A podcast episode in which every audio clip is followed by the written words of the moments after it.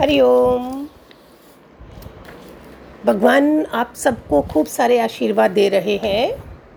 आपके पूरे परिवार को, अभी का माहौल जो हर रोज़, हर दिन बदलता जा रहा है फियरफुल बनता जा रहा है, डर ही डर है। इस टाइम पे हमें अपने मास्टर अपने गुरु की खूब सारी दुआएँ भगवान करे पूरे पूरे परिवार पर लगें।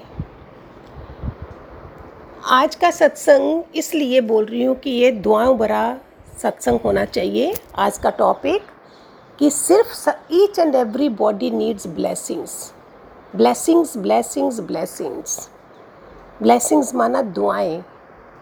डॉक्टर भी मिल जाएगा बीमारी को ठीक करने के लिए, लेकिन दुआएँ नहीं होंगी तो उसमें मुश्किल आ जाएगी।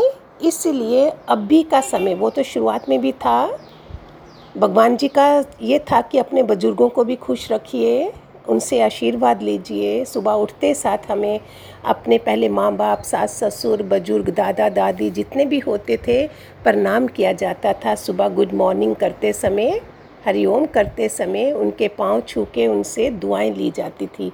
पूरा दिन तुम्हारा अच्छा निकले, विजय बाव, फलो फुलो कितने कितनी दुआएँ देते थे वो लोग।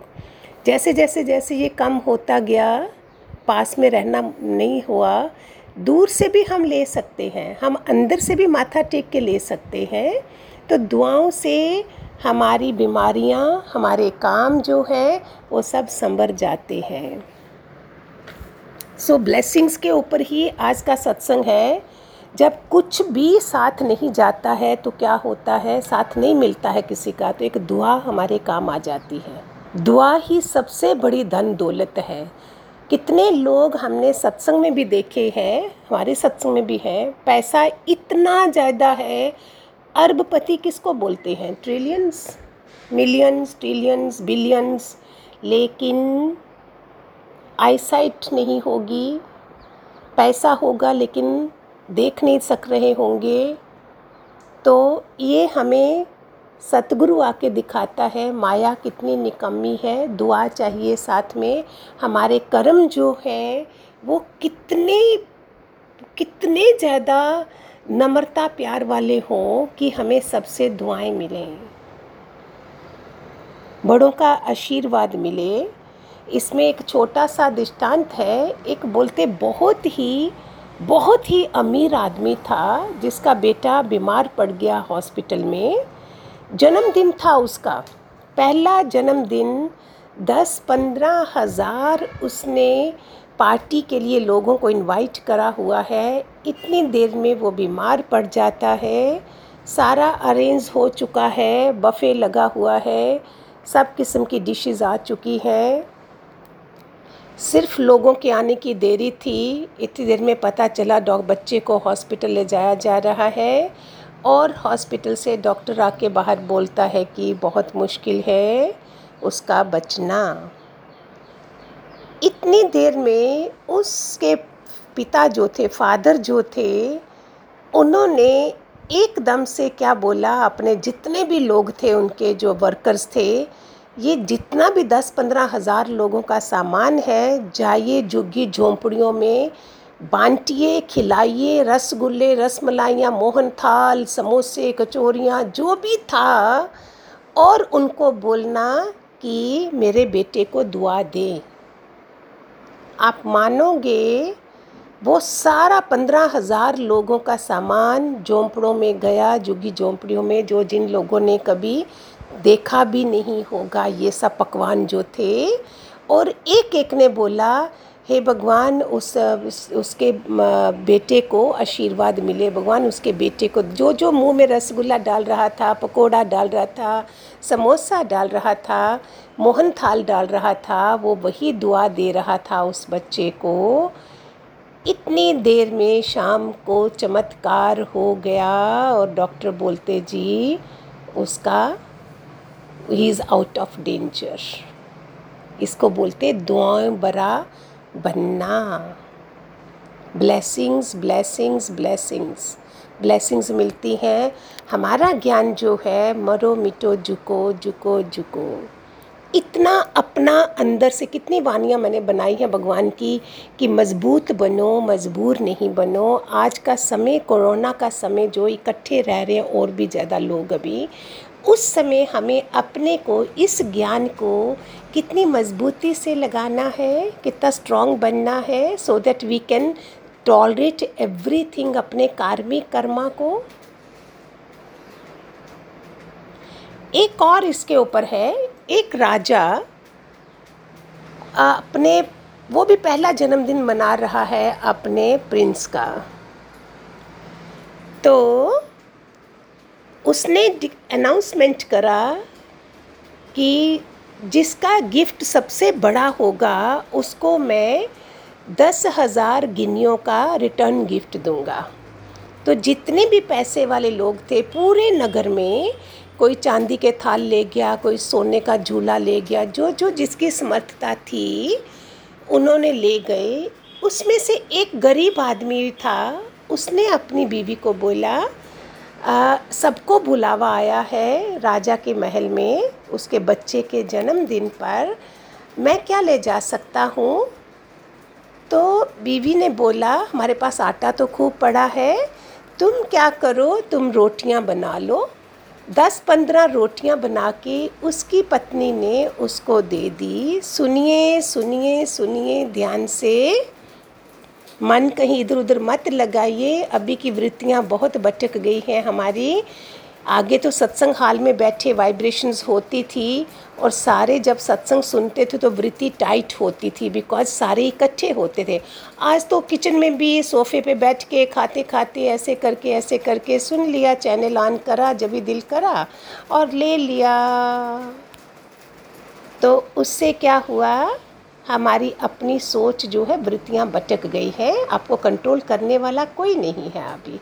हमें खुद ही सारा ये फैसला करना है।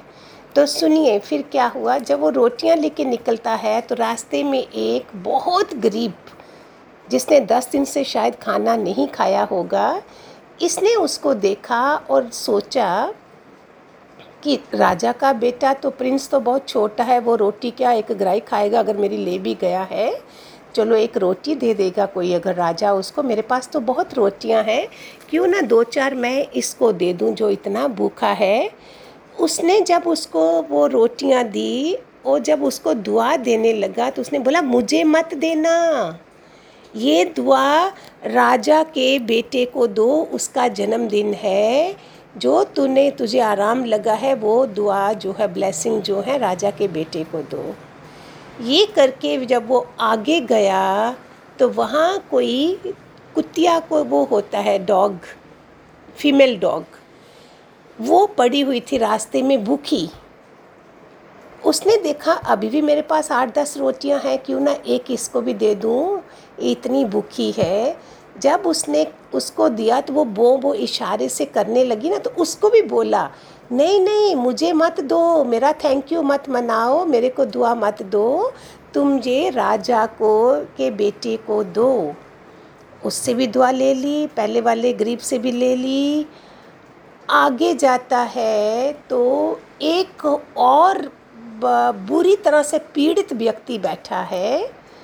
उधर, नहीं, एक गाय बछड़ा है वहाँ क्या कि जो ग्वाले थे, उन्होंने राजा के बेटे के लिए सारा दूध उधर ले गए और बछड़े के लिए दूध नहीं बचा। व गाय का बछड़ा दूध ले रहा है, लेकिन दूध नहीं है। तो उसने क्या करा? फिर सोचा कि राजा के बेटे को तो थोड़ी सी रोटी देगा। राजा अगर देगा, अभी भी मेरे पास पाँच सात रोटी और है, मैं इसमें से दो इसके बछड़े को भी चार दे देता हूँ। उसने उधर दी तो गाय भैं भैं करती है ना अपनी लैंग्वेज में तो उसने बोला, गाय को भी बोला, बछड़े को, मुझे मत दुआ दो।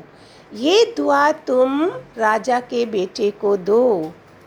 तो ऐसे करके जब वो राजा के दरबार में पहुँचा तो वहाँ जाके कैसे जाए गरीब सा, कपड़े भी डंके नहीं हैं।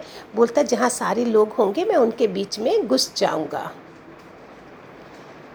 ऐसे करके वो राजा के उसमें गया, महल में गया, जब सब लोगों ने गिफ्ट दे दिए, सोने, चांदी, मोती, हीरे के दे दिए, उसने पूछा, राजा ने कोई बचा है?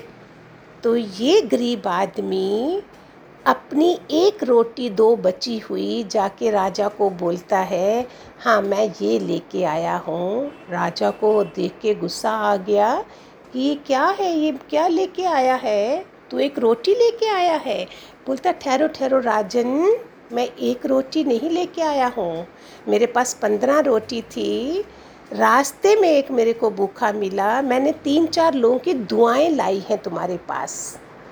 पहले उसने पूरी कहानी सुनाई। पहले उसको रोटी दी, उसने दुआ दी। फिर दो गरीब डॉग, फीमेल डॉग था, उसने दी। फिर उसके बाद गाय बछड़ा था, वो गरीब आदमी था। तीन चार लोगों की मेरे पास दुआएँ हैं। राजा इतना खुश हो गया और उसने सबको बोला, क्या मेरे पास सोना चांदी के पालने की वो है? ज़रूरत है, सब है, मेरे पास तो सब था। लेकिन देखो, ये क्या लेके आया? तो उसने दस हज़ार गिनिया जो बोला था, जो गिफ्ट मैं रिटर्न दूँगा, जिसका मुझे लगेगा तो ये सब उसको मिल गया।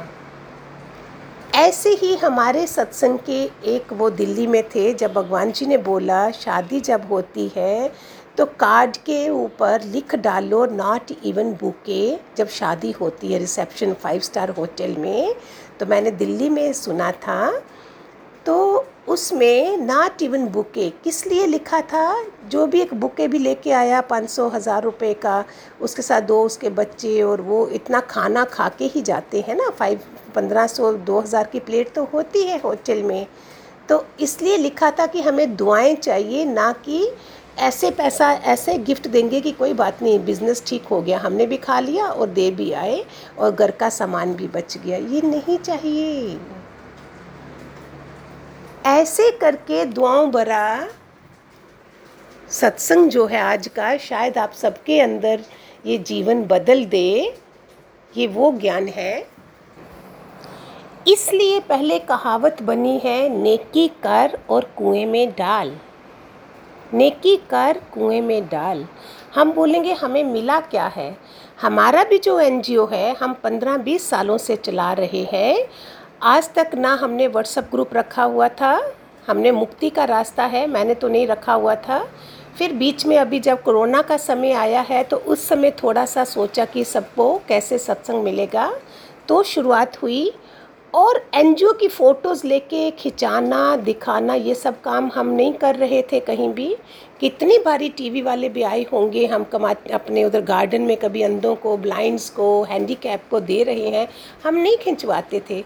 हमको पता है कि ये हम कौन होते हैं करने वाले? ये करवाया जा रहा है। कहीं नहीं तो ए, तुम एक मैं एक डज़न कुछ दे रही हूँ खान किसी को और दस लोग मेरे साथ फ़ोटो खिंचवा रहे हैं।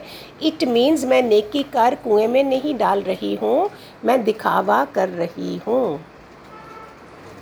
क्या जाता है हमारा? अगर मेरे पास आज पूरे चांदी के बर्तन सोने के बर्तन है खाना जिसमें खा रही हूँ इट मीन्स मुझे मेरे परमात्मा ने कोई मेरी सफलता का कर्म का फल दिया है। उसके बीच में अगर मैं एक सौ रुपये का, पचास रुपये का खाना किसी के और मैं खुद चांदी में खा रही हूँ और दूसरे को मैं अगर ऐसे हाथ में भी दे दूँ सौ रुपये का, पचास रुपये का तो मेरा सफल हुआ। अदरवाइज़ क्या फ़ायदा है? इसके लिए हमको क्या करना होगा? पहला तीन चार चीज़ें होती हैं दुआओं के लिए। पहले होता है प्रणाम, जो हम झुकते हैं, हम पाँव छूते हैं, पाए लागे जो बोलते हैं। उसी से कितनी दुआएँ मिलती हैं? महाभारत में आपने रामायण में देखा होगा, विजय बाप द्रोणाचार्य ये बोल रहा है, विषम पितामा ये बोल रहा है सदा सुहागन रहो, द्रौपदी को बोल रहा है, जल्दी जल्दी दुआएँ ले लो, कृष्ण उनको बेचता है, हर किसी को जाओ, फलो फूलो, बुज़ुर्ग क्या बोलते हैं? जाइए बेटा, तेरा पूरा दिन भले का हो, ऑफ़िस जाते समय अगर पाँव छू के जाते हैं अगर नई संसार में है तो भी ले सकते हैं, अगर दूर रह रहे हैं तो भी हम अंदर से नमस्कार करके ले सकते हैं। तो पहली चीज़, उससे दुआएँ मिलती हैं, जाओ तुम्हारी भगवान ईश्वर तुम्हारी रक्षा करे, ऐसे बोलते हैं ना सारे ऐसा करके। तो जब भगवान ने हमें इतने अच्छे हाथ, पाँव, शरीर दिया है आँखें दी हैं, सब दिया है तो ये क्या उसकी दुआओं का फल नहीं है? जो हम इतना बड़ा, इस उम्र तक हम चला सक रहे हैं, कुछ तो कि भगवान की दुआओं का फल है ना, किस ना किसी की। गुरु के शुक्राने हम नहीं गाते हैं, जो इतना बड़ा हमारे ख़ानदान का भार उठा लेता है अपने ऊपर, पूरे ख़ानदान का। पीढ़ियों तक ये ज्ञान जाता है, एक बार हम गुरु का बन जाते हैं। अगर औरत है तो दो कुल तारती है, ये हमें बताया जाता था। अगर आदमी है तो एक कुल तरता है, औरत से मायका एंड ससुराल के कुल तरते हैं। सारी व्यवस्था भगवान ने करी होती है हमारी, जितनी जब तक हम ज़िंदा हैं, हम बीच में क्या कर रहे हैं? भगवान जी ने तो बोल दिया, तेरा जीवन मुक्ति मुक्ति का है, मोक्ष का है, तुझे कर्तापना में कुछ भी नहीं करना इस हाथ दो, उस हाथ लो। भगवान ने, हमने क्या करा? हमने हाथ ही बंद कर दिया। हमें गुरु ये बताता है बोलता है तूने करना भी नहीं है क्योंकि कर्तापना में आके इनकार आ जाता है तो हमने हाथ ही पीछे कर लिए। और पहले भी कुछ नहीं था अभी भी कुछ नहीं है। एक और इसमें है आ, एक बार एक राजा के वहाँ कोई क्वेश्चन चला कि इसका आंसर कौन देगा? है है है है है नहीं नहीं नहीं नहीं। एक मंत्री की बेटी ने बोला, पिताजी, मैं इसका जवाब दूँगी। दस साल की बच्ची है वो। तो मुझे एक घोड़ा गाड़ी, एक सेठ चाहिए, घोड़ा गाड़ी चाहिए, एक फ़कीर चाहिए, गरीब चाहिए। तो उसने अरेंज कर दिया। फिर जब वो उधर गया महल में तो लड़की ने कैसे जवाब दिया? पहले सेठ को लाया आगे। है है है, मीन सेठ कैसे है? पिछला भी करके आया होगा पुण्य कर्म अभी भी खा रहा है और आगे के लिए भी है है है है। तीनों है। फ़कीर जो है सेकंड नंबर है है, नहीं। आगे के लिए उसका कुछ भी नहीं है। नहीं नहीं नहीं, एक भिखारी लिया था, पीछे भी नहीं है, अभी भी नहीं आगे भी नहीं है। तो देखिए वो जीवन कैसे निर्वाह होता है।